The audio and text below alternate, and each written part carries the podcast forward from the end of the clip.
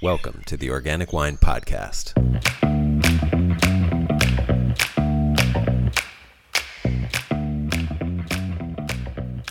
Hello, this is Adam Huss coming to you from Los Angeles. Thanks for listening. Steve Selin is the proprietor of South Hill Cidery in Ithaca, New York, where he farms apples organically and makes beautiful cider and music. Wendy and I stumbled upon South Hill Cider on a recent visit to the Finger Lakes region, and I was just so impressed by the quality of these ciders that I returned uh, just a couple days later to get a chance to chat with that person who was responsible. And after a brief five minute conversation with Steve, I knew I wanted to interview him. And I think you'll see why. As I was getting to know Steve via this interview, I was delightfully surprised by the many unexpected and fascinating turns that this conversation took. It's always strange and special experience to find that someone far away living a different life is thinking about many of the same ideas that you're contemplating. One of the topics that we cover is how local is as important as organic when looking at the big picture of our ecological footprint. This idea has been vital to my current decision making about my winery, Centralas. In 2021, we decided to move our winery production and the vineyards we source grapes from closer to our home in Los Angeles in order to reduce our carbon footprint and support local growers. The problem? Los Angeles County has no certified organic or biodynamic vineyards. And Yet I've become convinced that the most direct way to make positive change happen in agriculture is to work in my local community with farms that need to change, not by driving for three or four hours to support someone who's already doing good work. Without relationships, how can we expect to have real conversations with each other? Without first listening, how can we expect to be heard? Yes, this presents some immediate compromises to my values, but I think it is the long term way to have the greatest positive impact. At this point in American history, I, I, think one of the most important things we can do is cultivate friendships with people with whom we disagree. And that definitely is playing into my thinking about winemaking this year. If you want to learn more about our decision making priorities and the new vineyards and new fruits that Centralas will be working with in 2021, please subscribe to our email list at centralaswine.com. That's C E N T R A L A S wine.com. We'll be sending out emails and doing some blog posts about some really exciting new developments. As a consumer, one of the best things you can still do is buy organic foods and beverages at your local grocery store. But don't forget to drop some cash at your local farmers markets too. And now I'm thrilled to introduce you to Steve Selin and South Hill Cider. Enjoy. Cool. Steve, thanks. Welcome to the podcast. I really appreciate you doing this and having this conversation. Yeah, thanks for the invite. And can you tell us where you are and, and a little bit about what you're doing right now? Um, so yeah, right now I am uh, in Ithaca, New York, and and uh, where I'm sitting right now was uh, traditionally Goyonkono land. They were the inhabitants that lived here for hundreds or thousands of years until um, they were pushed out by our European ancestors. And this land was never ceded. Um, so um, officially, it still should be their land. Um, but right now, where we are, it's in uh, the, the county of Tompkins County in New York and it's four miles south of downtown Ithaca. And Ithaca is uh, at the south end of Cayuga Lake, which is one of the Finger Lakes. And you just said Cayuga, which is the way I would think to pronounce it. Are you not from around there? Um, I grew up about two and a half hours west of here.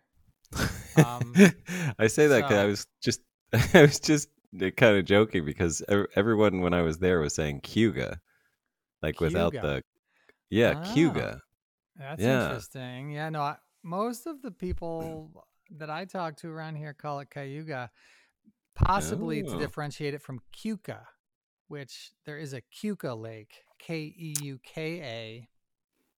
That's no. This is west. definitely this. This is definitely people who are saying Keuga, with, and they were talking about that lake. So anyway, huh. f- funny Cayuga, thing. Cayuga. Uh, yeah. yeah. um, Oh, well, cool. And when what is it's funny, I just I I just did a podcast about really going back to seeing the land through the perspective of the people whose land it was originally, you know, who actually like lived in uh, in a way that their culture of the land was invisible to the people that showed up to the Europeans. And I, am wondering, uh, you know, are, do you how much do you know about the way that uh, I, I can't even remember the name of the people who were in that specific part of the world that you just said. Yeah, Goyon-Kono and um, the Goyon-Kono. I mean, how... yeah, I mean another word is Cayuga. That's the modern day name for them, but Goyon-Kono ah. is what they called themselves. Yeah. It, uh, uh, how much are you aware of how they used that land and and uh, you know techniques of agriculture? You know what what they were doing and that kind of stuff. Right. Uh, from what I've learned, it, it, was pretty similar. That you know, this whole region, like south of the Adirondacks, the Adirondacks is very different because it was harder to p- perform agriculture up there. But this agriculture was, um, you know, it was it was a mix of hunter gatherer and agriculture. They did grow corn, they grew squash and beans together, um, and they would clear land in small plots and mm-hmm. sometimes used fire to to clear it, which would then create open spaces where you could grow agricultural crops. And the soils were incredibly healthy because the forests that were there had you know these nutrient cycles with fungi. It's like just you know forest soils around here are some of the probably most imbalanced soils because that's sort of the climax um, eco you know ecosystem. So so they would they would clear forests in in relatively small patches enough to get light in to grow on them. I don't know how many years they would use those, you know, those patches and then they would travel somewhere else and do that again. Um, I have no idea how long they spent in one place. They spent long enough that they would actually build significant homes. It wasn't, you know, right. what they weren't nomadic or anything. They were they were fairly settled. So, you know, maybe. Yeah, and if you're settled up there, I mean, you have to deal with some pretty brutal extremes in weather at certain times of the year. I imagine. Oh yeah, it gets um, well below freezing for three months of the year, four months of the year. Yeah. So yeah, winters can get pretty cold. You can have several feet of snow. Um, some of the temperatures can reach negative 20 Fahrenheit. Sometimes uh, typical low is probably a little below zero Fahrenheit. Um, yeah, so winters can get cold. Yeah. Um, this is kind of an out out there question, but how how does it how how do you personally reconcile knowing this history, knowing that you're you're living on land, you know, you, assumingly you're farming and uh, you know making cider and and doing what you do on on land that you purchased but that you know this thing about that you know this history of? Like how how does that sit with you and how do you think about that wow that's that's a deep question. Yeah it is yeah. it, yeah i mean the yeah the feelings run very deep. Um it's difficult um because you know, f- for one, there we, we would you know try and support the people that live here as much as possible that are descendants of them.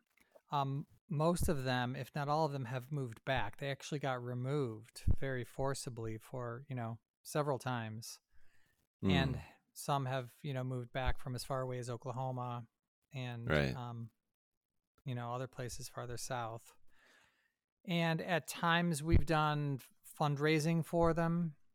Um, they've had several, you know, several um, times where they've tried they're trying to raise money to keep the land that they have been given. At times, people have, um, I don't know, I think it was donated to them originally, and but it's not recognized as a reservation. It's really complicated because there are two factions of them mm. that are not in agreement with each other, and some of them that are recognized that actually have reservation land don't mm. support some of the other people that have property that was traditionally their ancestors' land, but now they actually have to pay tax on it because it's not Ah. recognized as reservation. So recently there was a fundraiser to raise money to help pay the taxes so that could actually keep this land. Um, Ah.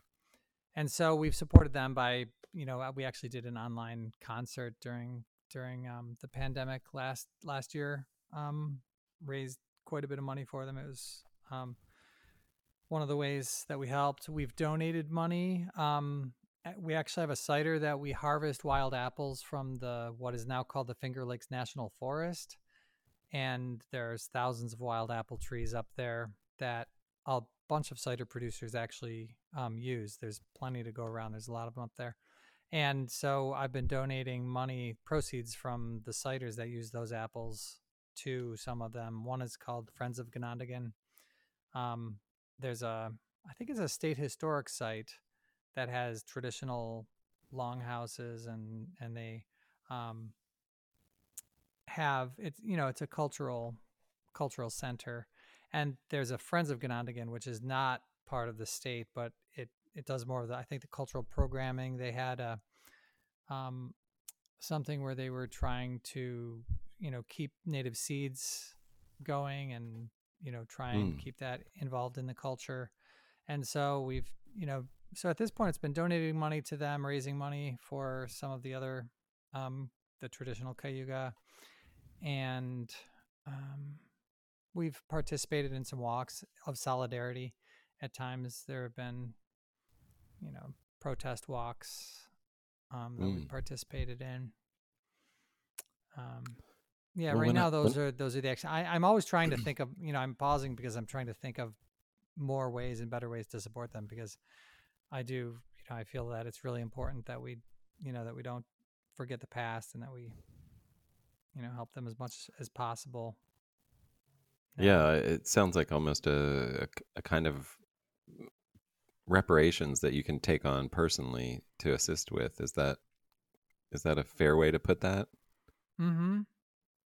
Um, I don't know if there is reparations for that kind of thing. I don't know if you know, but um, yeah. I mean, when I asked you, I I really was not expecting you to to have been so actively involved in taking action to do these kind of things. I was just more, you know, asking a question of how you what your thoughts and feelings were about it. But that's really amazing to hear that there are these things that you can do and that you are doing.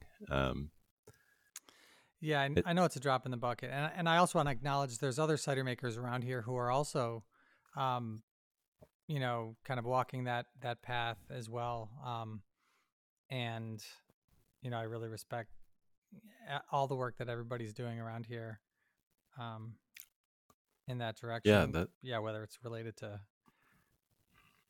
I mean, cider or you know, any anybody's daily life.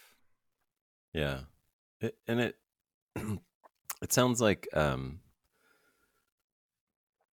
well, it sounds like there's a lot of awareness of it. I mean, I, I if I'm not mistaken, if I'm not mistaken, if you head west through that part of New York, you get to a place where the the road signs along the interstate are are in the the native language as well as in English. Is that correct? Does that ring a bell for you? Yeah, there are. a- Well, there are a lot of place names that are, um, you know, native names, and and yeah, maybe on the southern tier.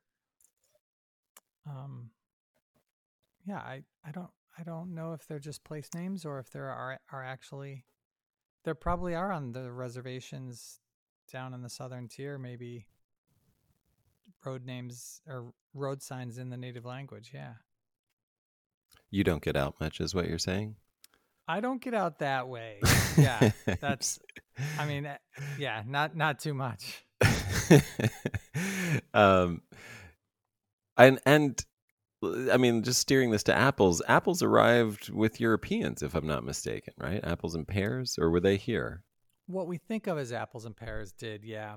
The um Okay. the genus that they that apples fall into is Malus, M A L. U S, and there were ma- native Malus species to North America, Okay, but they are um they're very tiny crab apples. They're not even I don't think cherry Ah. size, and I personally don't know if I've ever seen one around here. I mean, I don't think I have. Uh, It's I funny, I- more common farther south.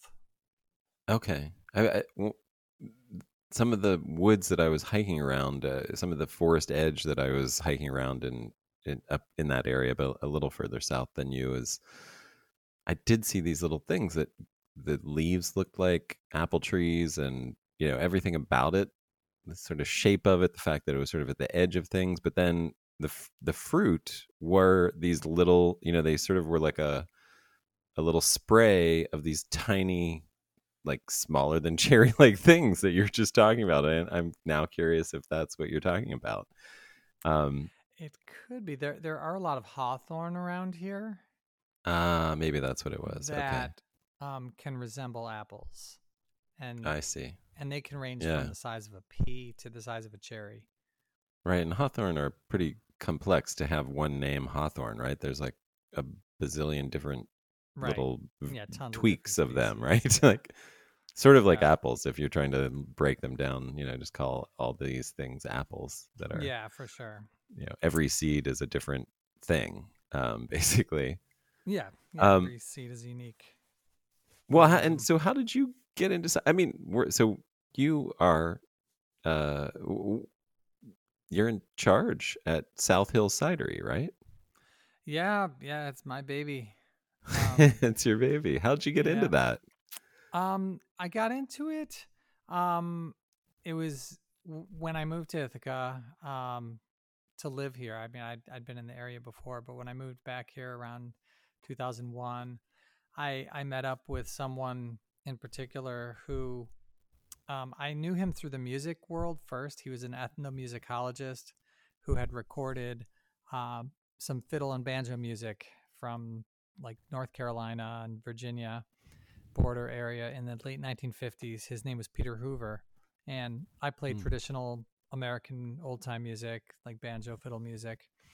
Hmm. And mm. so I was listening to his recordings for years, and I was excited to meet him. So when I moved here, I I got to meet him because I was starting to play some gigs in some local wineries and bars and restaurants and he was always there he was always there requesting tunes and hanging out and serving us his what he called hooch which was really really fine brandy that he would make from not just apples but also cherries pears and quince and Ooh, nice um, yeah so and then distill it stuff. he would distill it yeah he would make cider oh nice and then age it for the winter and then distill it and it mm. was just mm. great stuff. And and I mean, I think really the primary reason he made cider was for the for the brandies and the distillates. I mean, he would certainly drink plenty of the cider while it was um while it was still good. right. Distill a lot of it. And so I got to know him through that and then he invited me at one point to to go on one of his, you know, excursions. He would gather a dozen or so people, friends, musicians, dancers, and have these parties where you'd uh, forage apples from wild trees, but also from abandoned trees that he located, including some like traditional Perry pears that someone planted that were like, you know, incredible find. Oh, and oh, then wow. he also planted his own orchard. and so I would just you know, for for a few years, tag along with them and help pick apples. And then we would all take them to a old press about 20 miles away that had a huge old rack and cloth press from 100 years ago that was run off like a single stroke engine that would just go like put put put and like have these like 40 foot long leather belts running everything kind of, it was really cool so we would Did all just press our cider together what's that Sounds like it needed a hand crank to start it. Oh yeah, probably. I'm sure. yeah, I'm sure there was no electric starter on there. yeah. Um, and so so yeah, that's sort of what got me into making cider, and that's and amazing. just started doing that, and was blown away by the quality of it. It just tasted great, and so we made yeah. a habit of it, and I started making several barrels a year. And now you were musician, Oh, go ahead. You were blown away by the quality of the cider that you started making, or that you were making it with with this mentor. With yeah, right off the bat with him with the okay. with the cider. That yeah, like because we would also gather our own apples, then just all throw them together in the press and then split it. And I know that the you know especially his apples that were coming out of his orchard were increasing the quality of everybody's cider because they would all get blended together. And he planted Mm. a lot of bittersweet apples and heirlooms and you know just like all the right stuff. It's a, it's Ah, yeah, and so so the quality and and that's also what made it so easy to make it part of our lifestyle was that you could make really really really quality beverage at home because the fruit was amazing. You know, just like right. Whether it's wine, um, you know, I'm sure beer too, you need quality ingredients, but it's like really hard to make good beer at home. You know, Yeah. because the level of sophistication of machinery that you need to do it is is very different. Where with cider, you just need to collect great apples, which we're just surrounded by here, and press them and then put them in some carboys or barrels and ferment them and don't neglect them, but just let them hang out for the winter and then maybe rack them once or twice and then you can make phenomenal stuff. And so Yeah. we just started doing that and realized like, wow, this is really great. So we would make it year after year and this was just as a hobby, you know, or even more as a lifestyle than a hobby because Yeah. we would we would take cases of bottles everywhere and take kegs to parties and music Mm. um, gatherings and and so that got to be part of my lifestyle not just drinking it but like turning people onto it you know giving people this beverage and having them light up and be like what is this this is great it's like champagne you know Uh, that's and so- yep. that that's it was just a natural progression you know that i did that for like 10 years before ever Yeah. thinking about doing it commercially Yep. That sounds uh, very familiar with my journey with wine. I love that. And uh, even I've, I mean, my experience with cider is really similar in New York with tasting stuff and just being like, this is like champagne. This is incredible. Like, I, I was blown away at the quality. Um, I love that. So, did now what happened to Peter Hoover? Peter Hoover passed away a few years ago. I don't know how old he was. Um, he was in his 80s, I think. and where do Um, you think his knowledge about the apples came from? He knew a lot of stuff about a lot of things. He was that kind of person. Um, I, Got it. I think he, he went to Harvard at one point before he decided to just drop out and be a, you know, kind of a ethnomusicologist as a lifestyle rather than a career. I think. I don't. I'm not sure what he was studying there, but he he was just super smart. Photographic memory. I mean, literally, he Right. could remember days from 50 years ago and just recount the the day. It was amazing. And um yeah, I really don't know. I wish I would have asked him that. Um but I know he he went to England, you know, and Okay. and visited. I think he went to Temperley's. Um Okay. maybe it's Burrow Hill. Um and and he definitely, you know, really understood cider apples, you know, from from like the English cider tradition. And that's Right. that's definitely um something that he understood like 20 years before um anybody else in the Finger Lakes. He was just sort of like on his own doing this thing all by himself. it was just you know really cool and then um yeah and then he would just he would give it away to everybody who would show up to festivals with his whole cooler full of cider and different brandies and just hand them out to people. He would have little cups with them and he- in fact he he was the only person to this day that's allowed like pretty much any restaurant around in the county that they would frequent. He was allowed to just bring his own homemade brandy and get glasses from the bar and just pour it for everybody he was just that he was a, he was a larger than life character and I love it.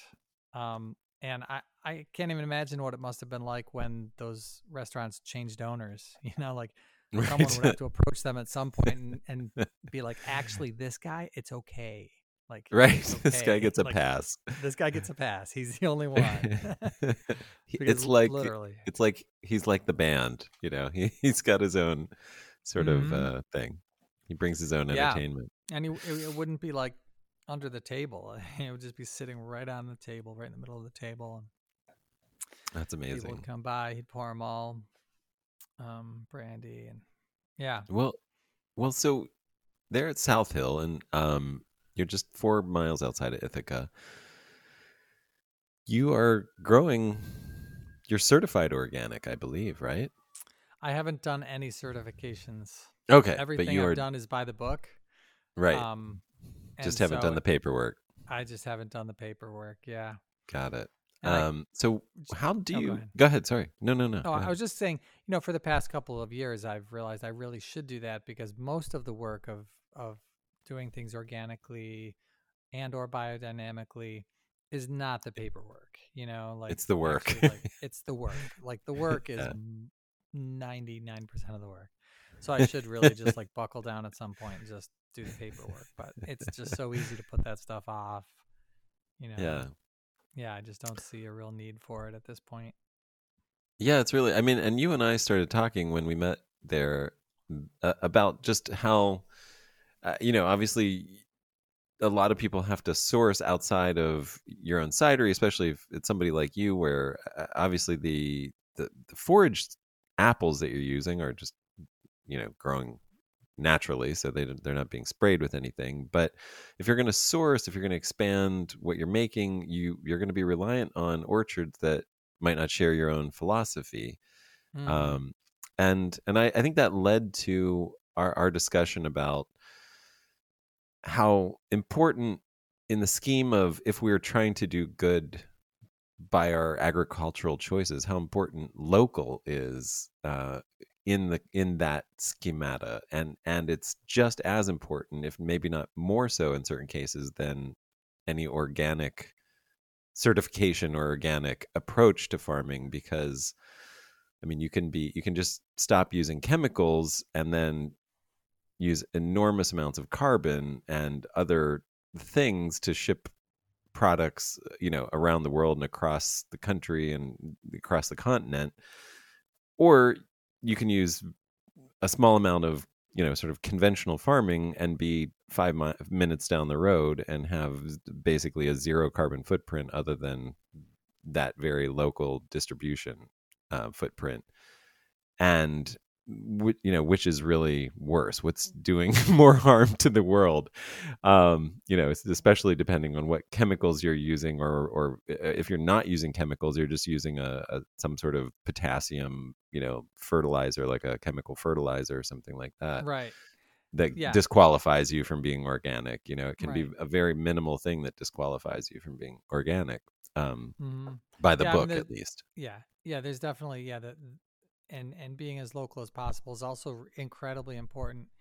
I mean, the carbon is one thing, but but for me, I I I feel like eh, having the relationships with the growers is Mm. incredibly important because I I know how they take care of their orchards, and Right.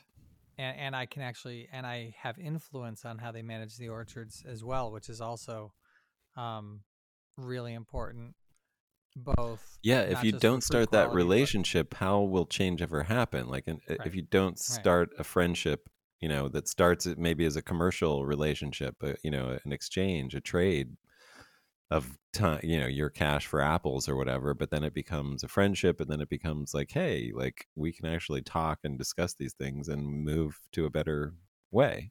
And you, Mhm. yeah, without starting that relationship, which really starts with that, like, hey, I'm going to buy apples from somebody who is growing conventionally you can't ever get to the end uh, or, or you know further down the road. You can't ever get further down the road not that there's an end you know. Yeah i love I, that's a really great insight um yeah, yeah, and then and so that you know you were talking about the carbon footprint of being local, but those relationships have a very direct ecological consequence as well because by being able to influence the way the orchards are managed that you're getting fruit from, you can you know like I've I've had several impacts. One person they were already pulling back on using herbicides and chemicals for economic reasons as much as anything. Um, because um, they were selling their fruit more for processing. It didn't have to look perfect, and I just really like gave them the go ahead. I'm like, I do not care what any of this stuff looks like at all. I don't care how small it is. the smaller the better, really, for apples, as long as they're ripe and have flavor. Um, and so, so they were able to really, you know, pull back on whole whole blocks um, Oh, from wow. using, you know, from using herbicides. And then another one, they only use organic um, chicken compost fertilizer on the block of cider apples that uh, they grow for me. Um, and I think we may even be getting uh, wood chip mulch applied. Um, I'm helping him figure out how to get a you know a, a wood chip mulcher. It's one that I actually borrowed one from a nearby orchard and used it and was blown away. Just how I can mulch you know 400 feet of trees with just like beautiful wood chips using this you know mulcher that drives behind my tractor and so you know i'm working with with him on getting this which then allows more carbon to sink into the soil which feeds the fungi and you know it'll increase the health of the soil and it'll also pull carbon out of the atmosphere at the same time. It's like Hmm. it's a win-win you know all around. And so that's something i'm really excited about working you know working with some growers like that especially because you know i have right now i have about seven acres of trees. There's about 2000 trees in seven acres. And you know that's that's tiny in the big picture. I mean for me it's big because i didn't inherit a, an orchard or a farm. You know i had to convert it from a hayfield and um but working with an orchard like that i you know the impacts i have even if it's not totally organic by starting to manage this soil organically with organic manure and and wood chips that will decay and all that you know it's having a you know a, a good size impact On your seven acres or the the other one that you're talking about? i'm already doing that yeah in my seven acres but then even the you know the these 10 acres i'm talking about that's grown for me Got it. Yeah. that's now just using yeah organic chicken manure and um, hopefully by next year we'll be applying the the wood chip mulch um, yeah That's fantastic. Yeah. So, how do you grow apples organically? oh that's that's a good question um, i mean really i mean from a from a grower's perspective i would just you know kind of revert back to like well i mean phil- philosophically what you're trying to do is you're trying to mimic a forest Hmm. you know, or at least trying to mimic like the edge of a forest, you know, and so you want soils that are more, um, you know, they're more driven by fungi than bacteria, like, you know, grassland Mhm. soils and um, cereals and even hay fields are more bacterial, Bacterial, in, right. in the microbes and, and forests are more fungal. And so you, you're, you're trying to, you're trying to get to more of a fungal driven soil and so um, managing the soil is is probably the biggest um, you know like the biggest hurdle but also you know has has like some of the biggest impacts um, and without using any herbicides it's also you know very functional because you have to make sure that the trees get enough water and nutrients and that's where the the mulch comes in. Um, some people use cultivators to to keep the weeds away, but uh, we use mulch and we just spread four, you know, four inches, sometimes even up to six inches when we first plant trees of wood chip mulch on the soil for like several feet around each tree, and then you know having to maintain that, going in periodically and and weeding it, and then planting ground covers that are um, less competitive you know like s- lower growing grasses slower growing grasses so that when when the grasses do finally take over which once the trees are maybe four years old or so you can let the the grass take over at least in our system where we're using semi-dwarf trees rather than dwarfs um, Right. and so you know i think if you talk to any organic apple grower at least in the eastern us the conversation's always going to start with the soil and ground cover management For the first So- four or five years, something Yeah. like that, three to four years. yeah and so that's really key that takes a lot of energy a lot of attention um, and just commitment to it and then you know and then there's also you have to get used to your location and figure out what are the real you know, what are the pests that you really have to worry about? And then figure out how to control them, you know, and that's when the conversation turns more towards, you know, what materials are you putting on the trees? Um, Mm. and then um, that can range from materials that are you know combating various whether they're insects or microbes and then other materials that can actually encourage either other microbe diversity or kind of like um, boost the immune response of the tree you know like there's some extracts of of plants that will like boost the immu- immune response in the trees themselves. Hmm. Um,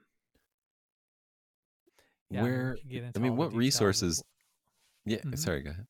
What I was gonna just gonna Oh, say, what resources do you use to to learn that, other than you know the land and observing? Are there uh, are there reference books that you use Um, or have relied on? Fortunately, I don't have to rely on books for that. I mean, I, I'm really fortunate that in the Finger Lakes here, I'm surrounded by a community of orchardists, um, some of which planted organic orchards literally five miles south of here 20 years ago. You know, and and not, and on top of that, he was a Cornell researcher, and you know, so um, he did all the hard fortunate. work. Yeah, really you can just I mean, benefit from. Yeah, like and so, uh, what didn't work for you? yeah. Great, I'll take. I won't yeah, do that. But, but it's also incredibly complicated because you know he's five miles away, but I have a totally different system, and oh, and yes, but there's there's other orchardists around that are, you know, have orchards similar age, similar management techniques.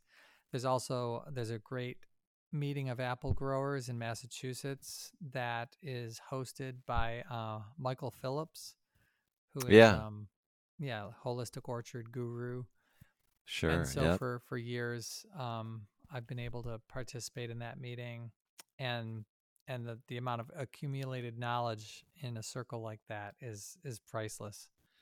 You know, It's like you just- that planted orchards 50 years ago there. As much as it's a cider gathering, you probably want to stay as sober as possible to just download all the uh, the knowledge that you can while you're there. I imagine. Yeah, totally. And and that and that is kind of turning into somewhat of a cider gathering.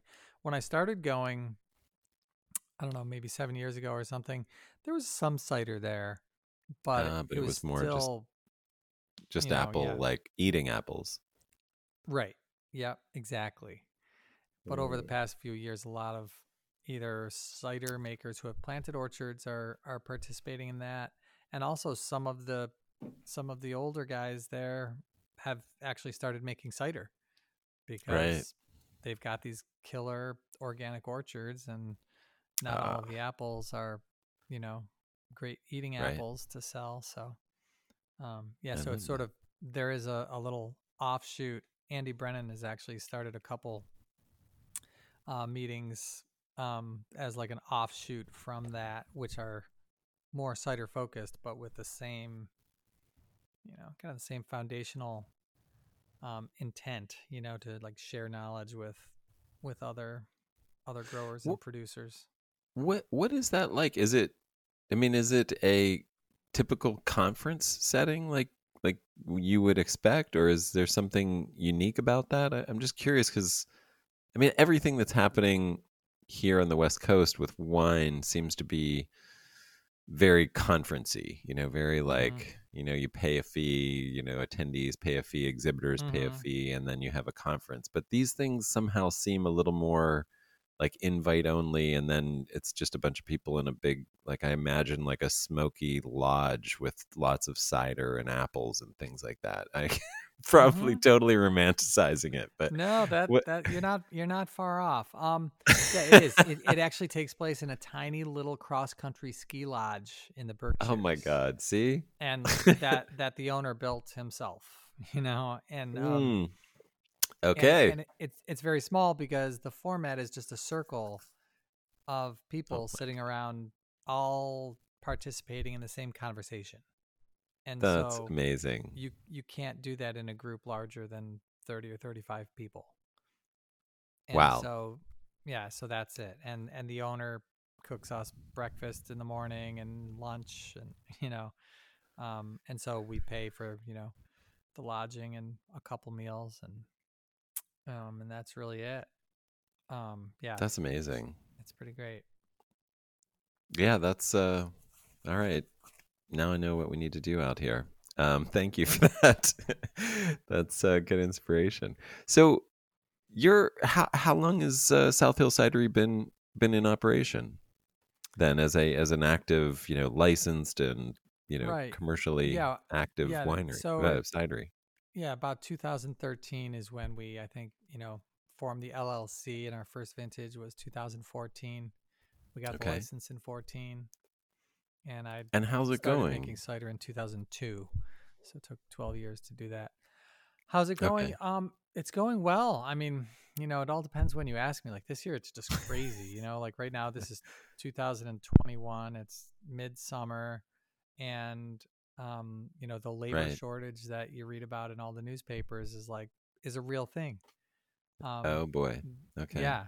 Like So the- for you picking know, apples for all the work in the orchard, it's difficult. Yeah, we haven't hit There harvest yet. Um, but it, I, I guess what I'm talking about is the tasting room. You know, like we have a tasting ah, room that's gotcha. attached to our Oh, right. to our um, production space. That labor shortage, right? yeah, and so that's where most of the employees actually work. You know, we have three employees that work in production, and then we'll we'll hire some, you know, some help for harvest.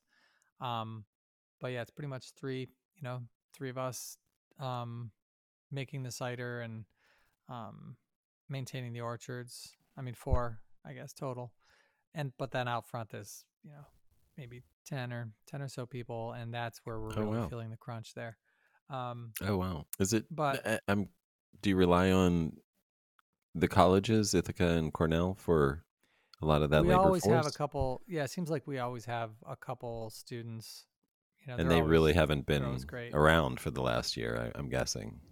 right, right. so you're just true, yeah, you're out A a, of you're out a big percentage back. of a significant percentage of your workforce is just gone. That's Mhm. uh yeah. Okay. Yeah. Um, but otherwise, yeah, it's going great. I mean, our like the orchards are are the orchards that we planted here and the one the 10 acres of uh, the cider apples are both doing great. I mean, they're increasing in production, doing great. Our orchard this year, we're we're dealing with fire blight, which is one of the bacterial um, problems that crosses the whole country. Um, Right. But in spite of that, we have the best crop. Yeah, the best crop that we've ever had this year. Oh Um, that's Yeah, really exciting. So the, yeah, did the trees go in in that time in 2013, or did they go in? When did you get that land? They went in mostly in uh, fit mostly in 2015. I guess that's when like the first half went, and then we planted like a few hundred a year each year after that. okay, Um, got it. Yeah. Yeah, but it's so great. what- we actually just built the cidery a couple years ago, the actual production space. Um, we were two years ago to this day, we were um, probably working on the interior of it. Before that, I would just rent space to make cider. Um, Ah, gotcha. Did yeah, you so- were you working other jobs, or was this your full time thing? Yeah, I was working another job. At that point, I was um, both a musician and a luthier. And so I was um, basically performing oil changes on violin family instruments. Know, if you're if you're someone who plays your instrument, Is that what a luthier learn. is? A luthier is someone who builds musical wood wood instruments usually. You know, Okay. it comes from lute, which is like a Right. very early string instrument. But anybody who builds or works on violin family instruments or guitars um, are called luthiers. Got it. Okay, that's I love that. Uh, do you know um, the book, The Name of the Wind? No. Oh, it sounds like a very uh, Patrick Rothfuss kind of existence up there where you are. That's why I ask. Um, it's it's I, it's a really great uh, sort of sci-fi, not sci-fi, fantasy book. I, it's hard. It's sort of a world unto itself. It, it's It's uh, it's in it's a it's in a lot of like top ten fantasy books of all time. Like there's Lord of the Rings, of course, and things like that. Oh, and then uh-huh. anyway, the the main character is a uh, sort of legendary lute player, at least by his own description. So Oh, nice. It yeah, yeah, it's. I think you might really like it. Um, it's fun. Do you? I mean, what are the what are the things that you would suggest are are are the keys to success at doing what you're doing now with the with the Wow. cidery? Yeah, that's a good cre- question. I I guess I would say um, just keeping um, keeping focused on a vision. You know, of like why are why are you doing what you are doing? You know what what really what what is driving you to you know grow apples and make cider um Hmm. And and keeping true to that. And you know if that will you know obstacles come up you know like you deal with a tank of cider that just doesn't do what you think it's going to do or an orchard that has a pest that is you know really depressing or um you know when you run into to hurdles of one kind or another just you know going back to that and being like okay why am i doing this? Oh yeah okay um Hmm. you know to renew inspiration. Can you put that? Can you put that why into words? um that is a really good question yeah it goes yeah i mean i mean for me i i guess i would probably end up talking for a whole day about it you know, because it one one statement would lead to another. You know like what comes to mind is just part of you know like how not not even how i ended up doing this but you look back at your life at times and you see certain points where um you feel like you really knew what you wanted to do. You know what i mean? Like when you know to you know to make a, a caricature of it like you know you ask a little kid like what do you want to do? Oh i want to be a fireman you know? Um right. but there was a time when when I remember, you know, I had probably just know, I was like somewhere at the end of high school. Everybody's trying to ask you what you want to do with your life, and I decided I wanted to be an organic farmer. I didn't grow up on a farm. I didn't even know any organic farmers, you know, but I, you know, at that point, like I was already, um, that was in Where the, did you that know, come from? That's amazing. I think it came from, you know, that was like when I was finishing up high school, that's when global warming was really like Hmm. people were talking about it hard. You know, it was like the late 80s, early 90s. Okay. Yeah. And it was this Well, they- like scenario that was like this might happen. You know, it wasn't happening yet on like a scale where it was really affecting economies or you know whole and- regions economies on like a global scale but it was definitely happening in in some places What was the connection then from that to organic farming? uh because at, you know modern agriculture degrades the environment so badly and How are you e- aware of this at that age? Um, I don't know. I mean, it's it's funny. My my wife and I we we actually went to high school together. We we weren't together in high school. We never dated or anything till years afterwards. But we were both voted most liberal.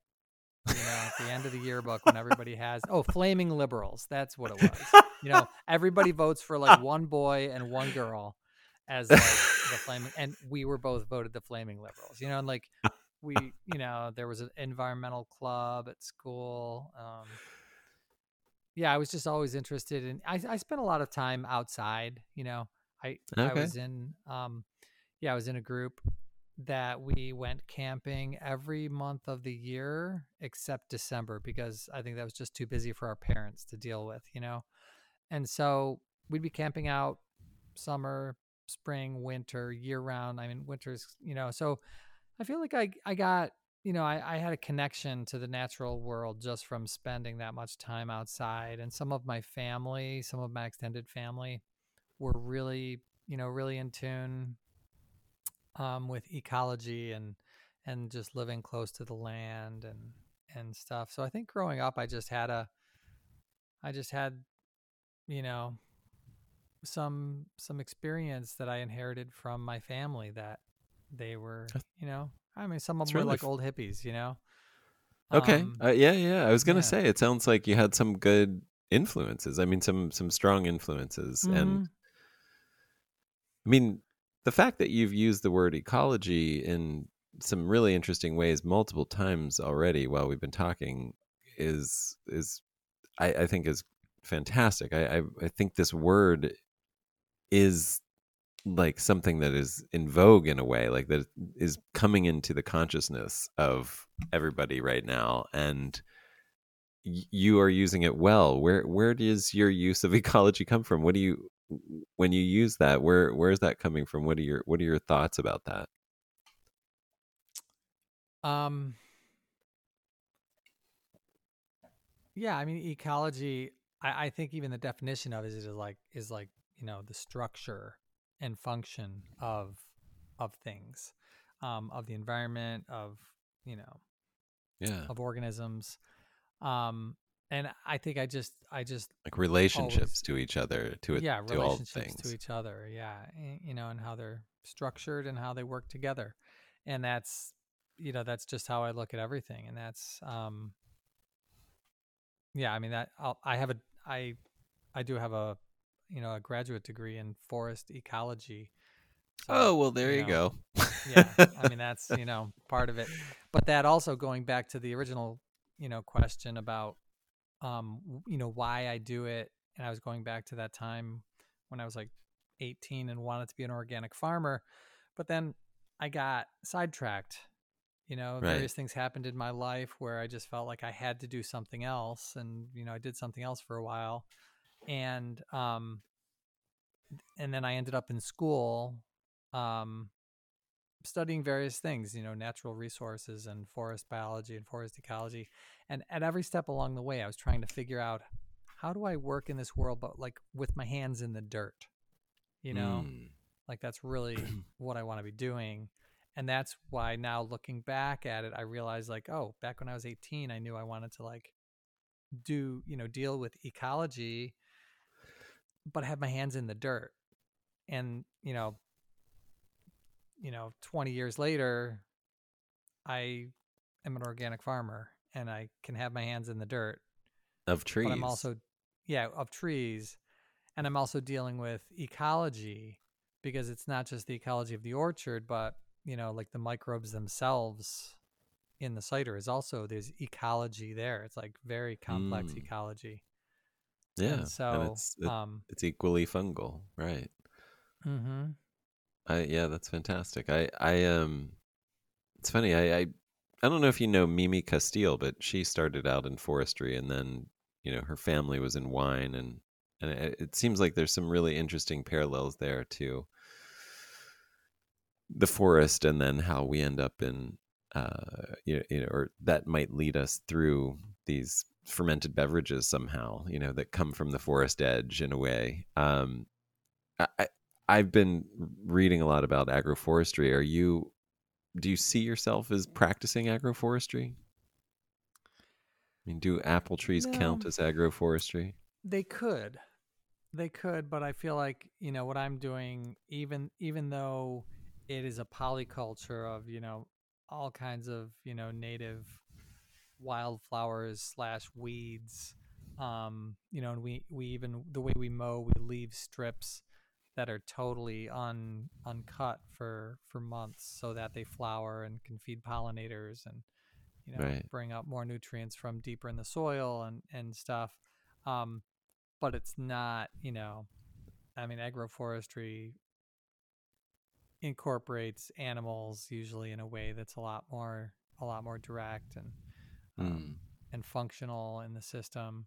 Um, that that's always been one of my you know one of my long term goals is to have have a block of trees that is traditional, you know, agroforestry, you know, whatever that is, but you incorporate much some like larger trees and you have like some animals. ruminants underneath and Mhm.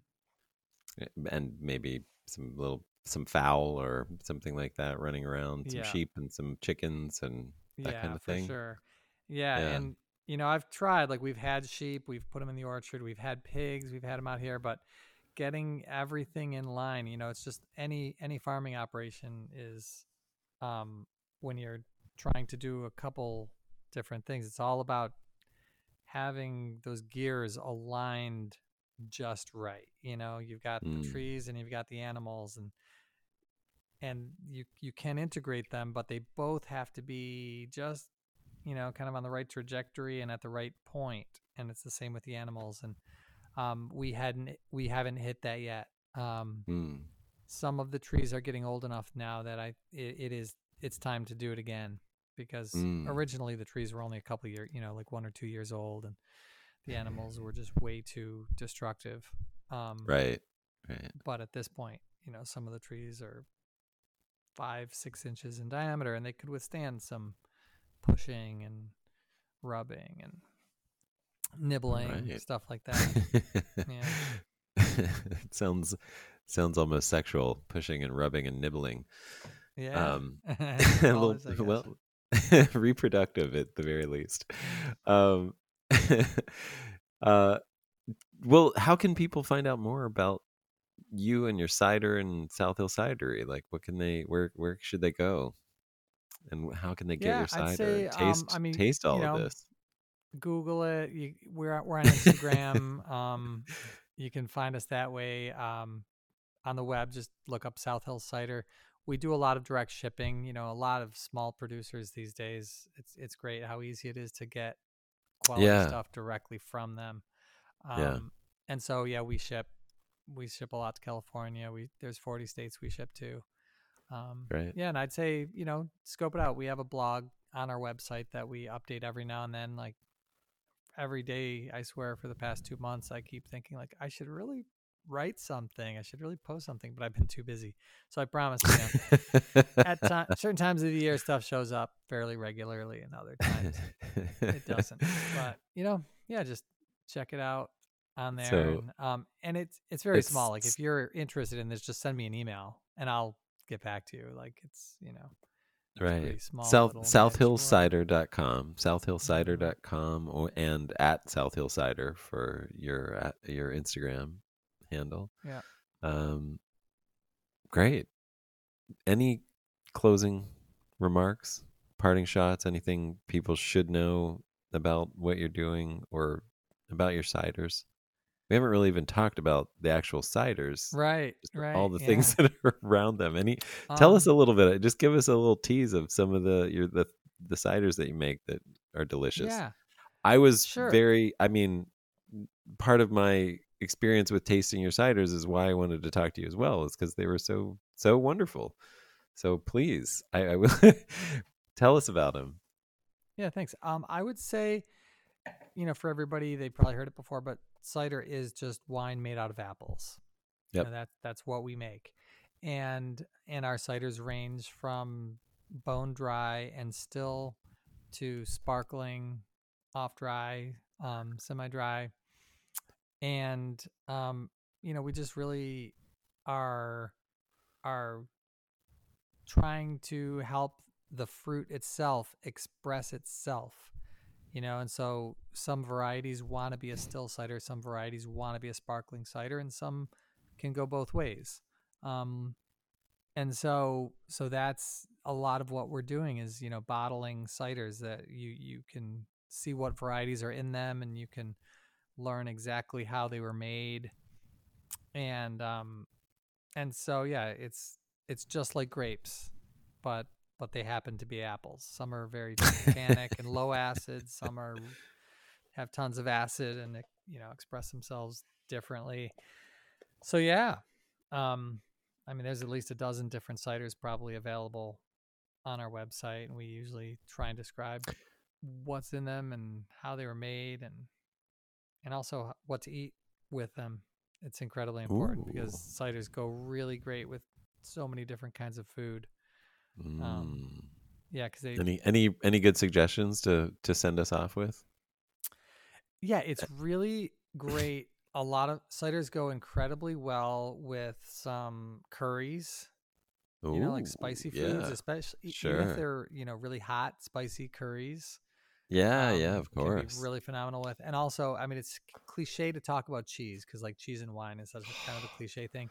But honestly, so many cheeses are even better with cider yeah. for one reason or another. Um, Yep. I would definitely, if you if you like cheese, get a handful of dry ciders and Yep. and try them with the cheeses because they are, you know, just phenomenal with with tons of Yeah, and a really good mustard. I would I would also add in that as well. Like I don't know what it is, but something like if you I, I don't know. Mhm. I've made a whole meal out of just like a good cheese, good mustard, and a good cider. Oh, nice.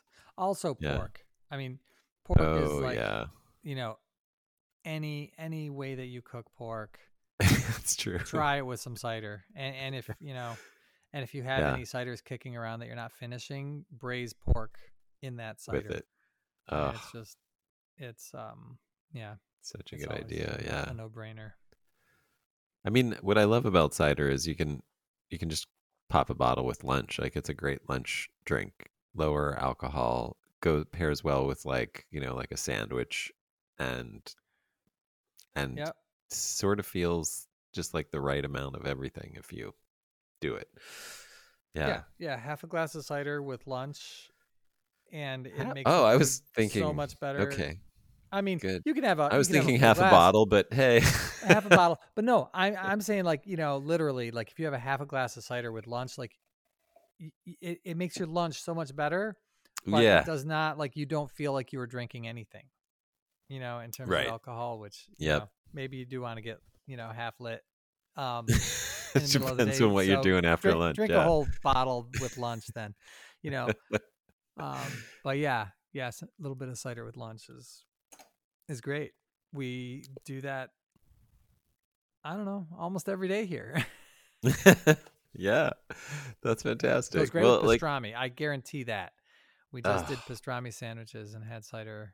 Um, had cider. yeah, with the so many things. Yeah, I mean- actually. Mimolette is a it's a French cheese, really hard rind. Um, Yeah. slightly funky. Take Mimolette. This is something that Rachel, our our chef, and like she's a total cheese pro, blew all our minds yesterday with. Okay. Um, she saved all the rinds for the past like several months, and just boiled it down for hours, and used that as a ramen broth.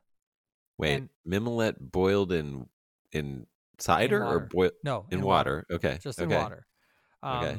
Just boil that in water for hours, and that was the entire broth. There was nothing else added to it. Water Um, and mimolette rinds.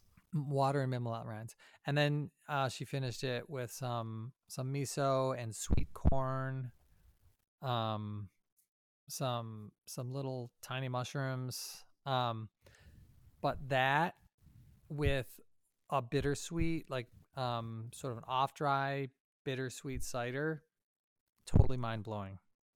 So, I mean, we have one. It's called String Theory. That's the um, the bittersweet. You know, actually, that one's more semi-dry bittersweet um cider. But that with the mimolette broth is just unbelievable. So if you're really looking for something different and and fun, there you go. That's the recipe. Woo! Yes, that sounds incredible. That sounds uh, Michelin star delicious. It Um, yeah, that sounds incredible. I even took a picture of it. It was so good. You're not one to take pictures of food on the regular. No, no, not all the time. Yeah, not on the regular, but That's not my thing either. that one I had to. Nice. I love that. Mm. Okay, great. Well, thank you. That's fantastic. Steve, thank you so much for all of this. This has been honestly like a really delightful conversation, just talking with you about things that I didn't even expect to talk about because I didn't know you. And it's just been great to get to know you. Thank you so much for this time. And I know you need to check a pump. Yeah, thank you so much for uh, for the invite and for swinging by. Um, let me know when you're coming again. I'd like to hang out and drink some cider and wine. And have some food. Definitely.